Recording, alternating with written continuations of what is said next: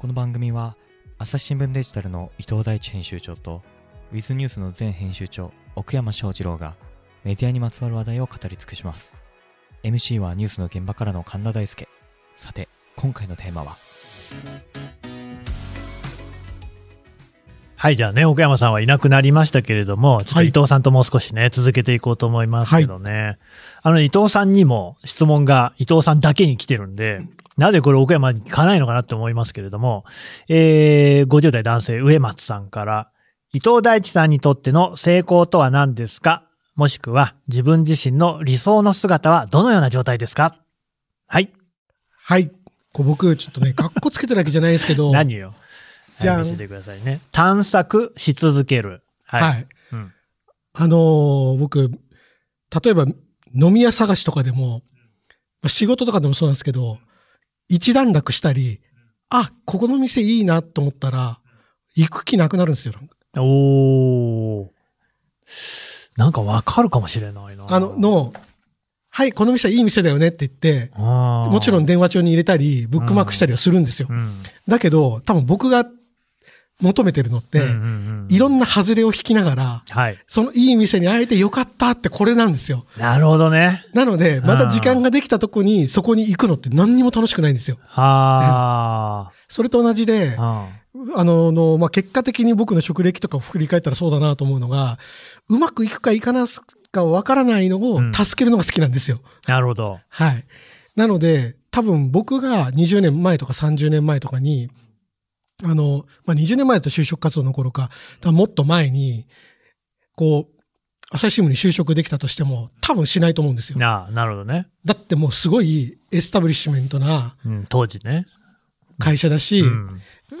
まあそもそも入れねえし、みたいな。いや、まあ、それ知らないけど。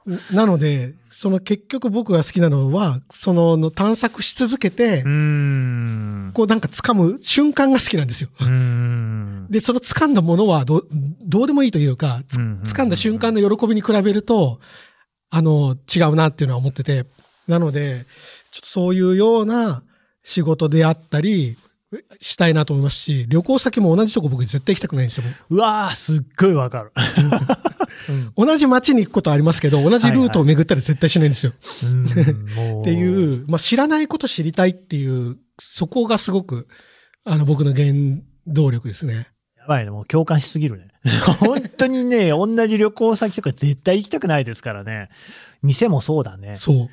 うん、だから、いつまでも、やっぱりこう、馴染みの店に行くっていう、こう、やり方もあるじゃないですか。あるそれはそれでかっこいいと思いますよ。だけど、やったことないなあの僕ももうな、もう何回か、例えば、えーいいなと思った店に、よく通るからとか、帰り通るからって行くじゃないですか。で、何回か行くと、仕事聞かれたり、名前聞かれたりするじゃないですか。絶対その店にまた行かないもん。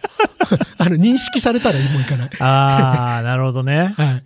別にそれはモブでいたいってことじゃなくて、モブでもいたいし、求めてない。あいね。それも もう探索が好きだと、はいはい確かにでもそうやって、たまにまずい店とか当たっとかないとサービス悪い店とか。そう、そう、そう。なんかその価値が分かんなくなっちゃうみたいなこともね。そう、そうなんですよ。慣れちゃう。慣れは良くないよね。そ俺も慣れ嫌いだわう、。そうなんですよ。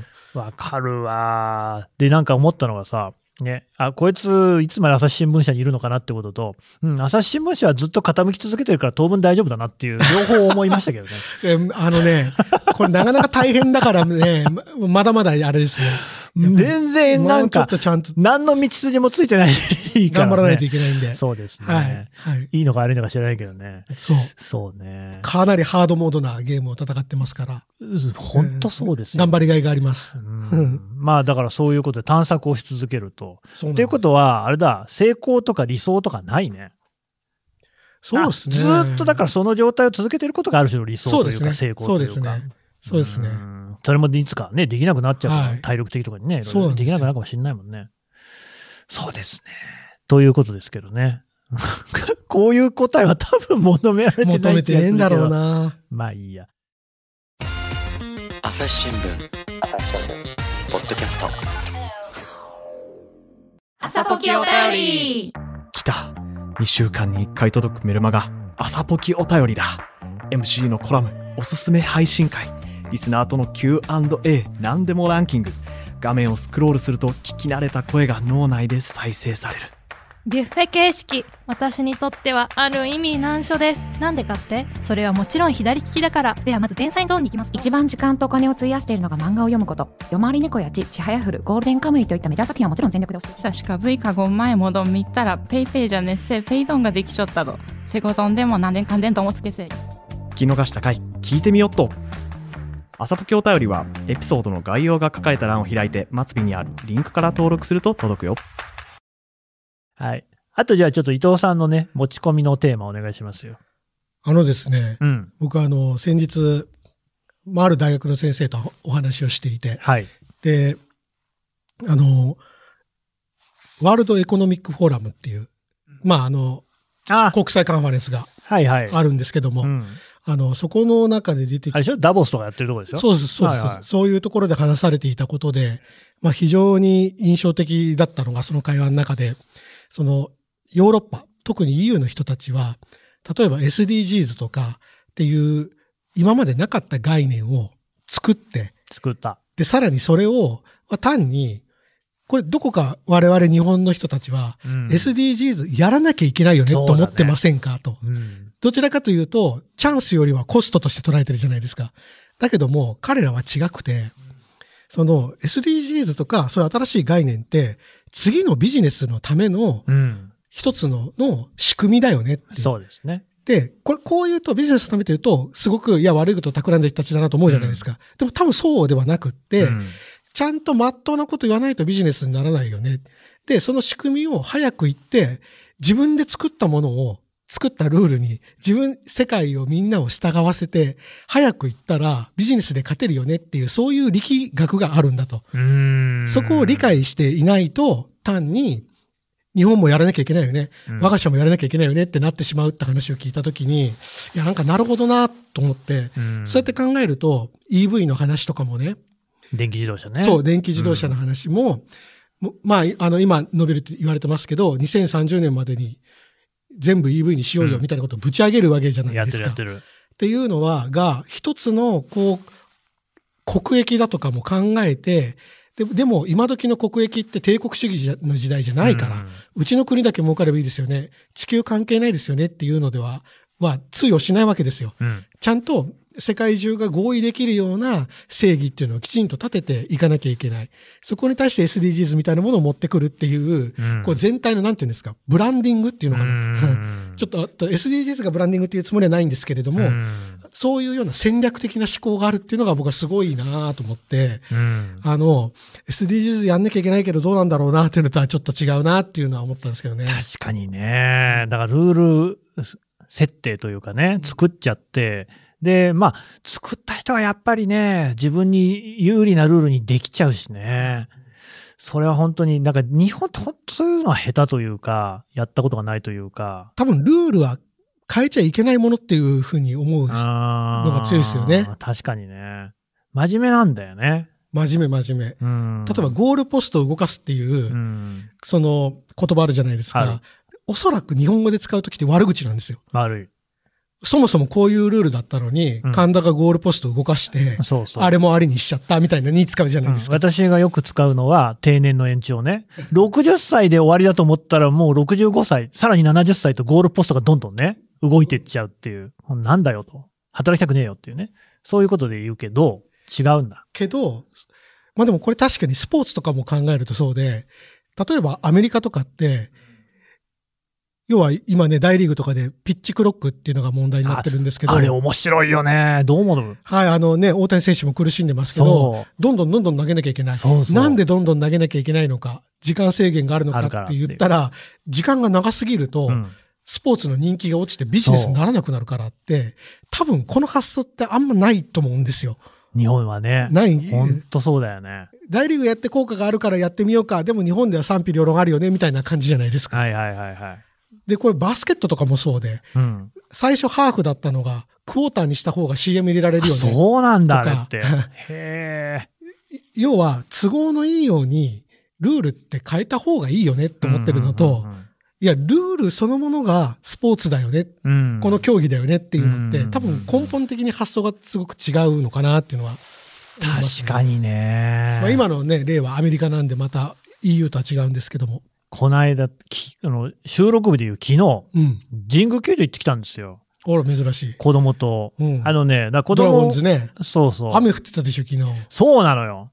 びっちゃびちゃで、で、あの、カッパを持って行ってなかったんですよね。うんでさ、まあ、いくら神宮の試合とはいえよ、傘を差すっていうのもやっぱりね、後ろのお客さんも見にくいから、で、そうするとどうするかっていうと、早く帰ったんだよね。うん。そうし、その0対0の時に帰って、で、後から見たら8対5とかになってさ、最高に楽しい試合じゃない、そんなの。点がいっぱい入る試合。特に子供なんか見てやっぱ面白くないから、投手戦とかはね。たださ、それ待ってると、本当試合の終わったのがちょっと正確にわかんないけど、6時にスタートで、まあ9時台はまだ全然やってるんだよね。いや、3時間とかかかるじゃないですか。子供ってさ、学校って本当早いから、やっぱ早く寝させたいし、そうなってくる、まあデーゲームが土日は多いですけれども、神宮はナイターだったらね。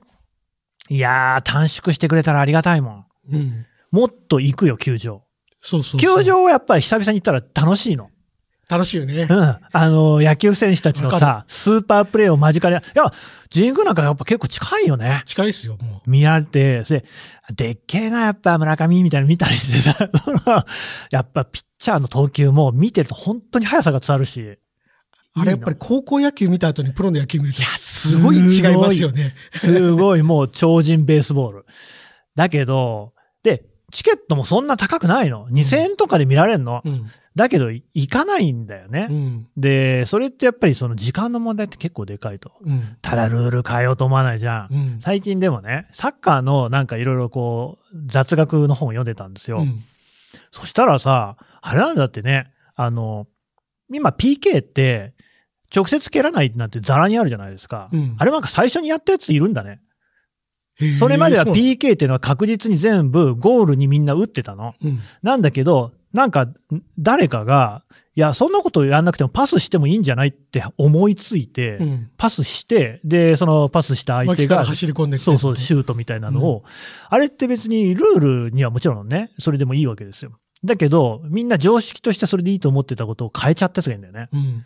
そいつすげえなっていうさ、なんか、そういうことも、下手だよね、日本人ってさ。そうなんですよね。だどから、うなんだろうね、これね。あの、ルールをちゃんと理解してないとルールを超え超えられないじゃないですか。そう。そう、そうだね。ほんとそうだね。ね、あのの細かい野球規則を読んでなければ、細かいサッカーのルールを知らないと、その、今日をつくことってできないじゃないですか。だから、あの、この、まあ、この話はもともとがビジネスの話なんですけど、そのルールをよく読み込んで、さらにそ、それを超えるルールを作ってくるっていう、こう、なんか怖さみたいなの感じましたね。その話聞いて。だからビジネスで言っても、まあもうずっとここ数十年ね、主役はアメリカじゃないですか。で、まあ、今はもうあれだよね、AI だし、まあもうちょっと前なんかでも、その金融のね、えーテクニックですよね。えーサブプライムローン問題とかもあったけれども、いかにしてその債権化したりしてね、こう金融の収入を得ていくか。でもっと言えばですよ、それでヘッジファンドとかがこう活躍というかね、躍進して、だからアジアなんての経済通貨危機があったり、まあ日本のバブル崩壊もそうですよね。とかなんとかうんぬんってさ、もうずっとそのさ、アメリカはそのさ、新しいテクニックを作る、技術を作るってことをやってきた。ヨーロッパ何やってるかっていうと、規制で儲けんだよね。だから、Google なんかがやってることに関しても、いやいやいや、ダメですよ、そんなの。つって、何億ドルみたいなのを制裁金を課したりとか、そのルール作りで、やっぱりその自分たちは技術作んなくても儲けちゃうっていう。したたかだよね。したたかっすよね。だから、ここ、これにこう、アジア的な戦い方って何なんだろうなっていうのは思いましたね。AI もさ、やっぱ最初にさ、ちょっとストップって言ったのイタリアじゃない？うんうん、で、まあ、また戻したけれども、日本ってやっぱりもうなんか追随するばっかりで、この間ね、その経済部の記者と AI の話をね、収録したんですけれども、やっぱなんかこの AI に関しては少なくとも、やっぱ日本の振る舞い方がね、立ち居振る舞いが発展途上国的だっていうの。なんか誰かが作ってくれるものを、こうどういうふうに、こうなんか自分たちで享受するか。で、常に英語が最初だから、日本語の AI っていうのはその2の次3の次なわけよね。そこに甘んじて、で、国内で自分たちでやるっていうような発想にはなんか全然いってないっていうさ、その寂しさみたいなのを感じるっていうね。まあ本当そうじゃん。うんで、ただ、まあ本当にあの資金力とかの世界なんで、なかなか内装では触れないってもそれはしょうがないですよ。ヨーロッパ見習うとかね。ルールで変えちゃう。ルールでね。これ、やっぱあれですかね、そういうその近代史、現代史をこう乗り越えてきたヨーロッパのなんか強みなのかな。これやっぱ一つの EU の成果なんじゃないですかね。あーその局としてまとまることによって、確かにブレグジットも例えばアメリカだだとかん中国だとかロシアに対抗しうる軸を作るっていう、まあなんかそのグランドデザインなんじゃないですかね。まあ僕そのね国際政治詳しいわけじゃないですけど。羨ましいなと思うのは、なんか似たぐらいの大きさの国がいっぱいあるんだよね、あの辺って。そうなんですよ。日本の周りって、まあ、韓国はともかく、もう北朝鮮は割とルールが全然違う国だし、あとでかい国しかないんだよね。うん中国とかロシアとか。で、もうあと海でしょそうすると海の向こうはもうすぐアメリカとか、オーストラリアとかになっちゃって、なんかこの、ちょうどいい感じで付き合える国が乏しすぎるっていうか、島国だしね。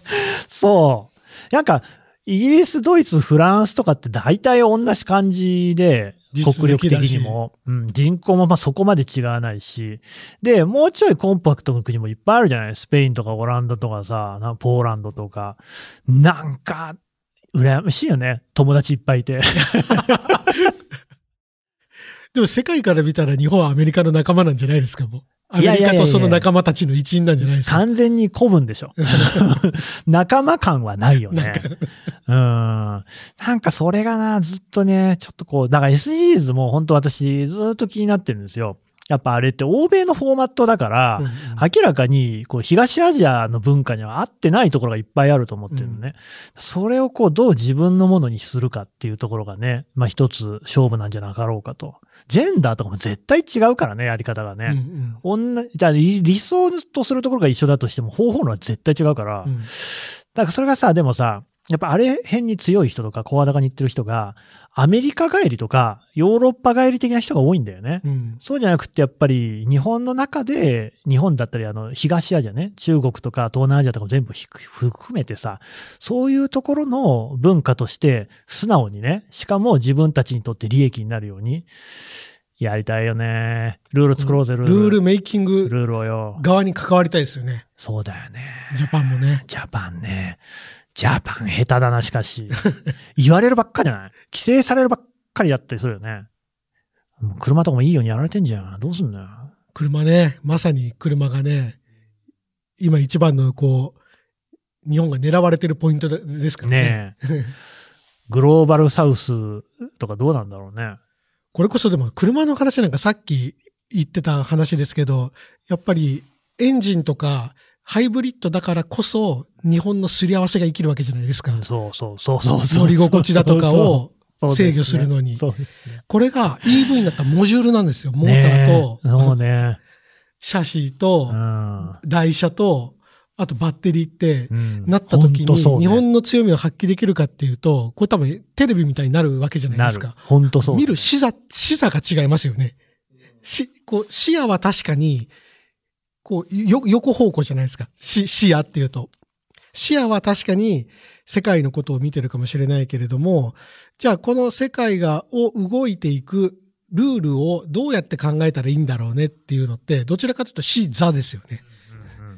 だってそれこそ日本がイケイケどんどんだったバブルの時代とかでも、ルールメイキングはできてないよね。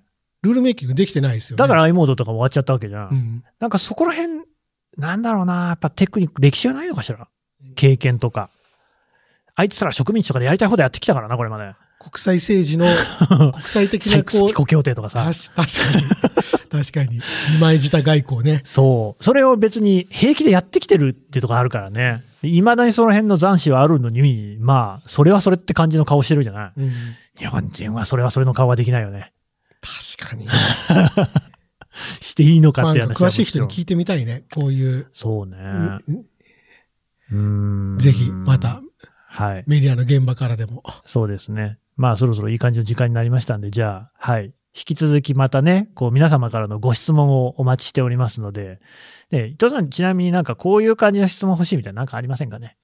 あのね、もう質問自体が減ってて寂しい。あ、減ってます。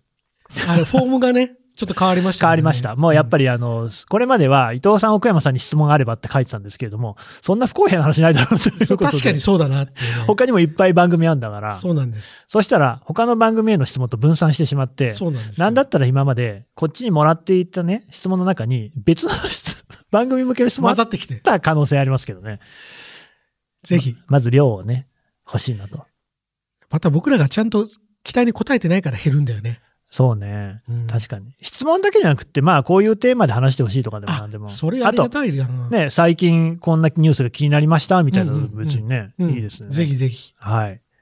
こういうのをお待ちしておりますので、何せやね、あの、寂しがり屋の3人なんで、そうなんです。皆さんからの働きかけがないと本当に旬となっちゃって、そうなんです。いつの間にか番組終わった みたいなことに なりかねませんので、ぜひよろしくお願いします。はい。というわけで伊藤大地さんでした。どうもありがとうございました。ありがとうございました。この番組へのご意見、ご感想も募集しております。概要欄のフォームから、どしどしお送りください。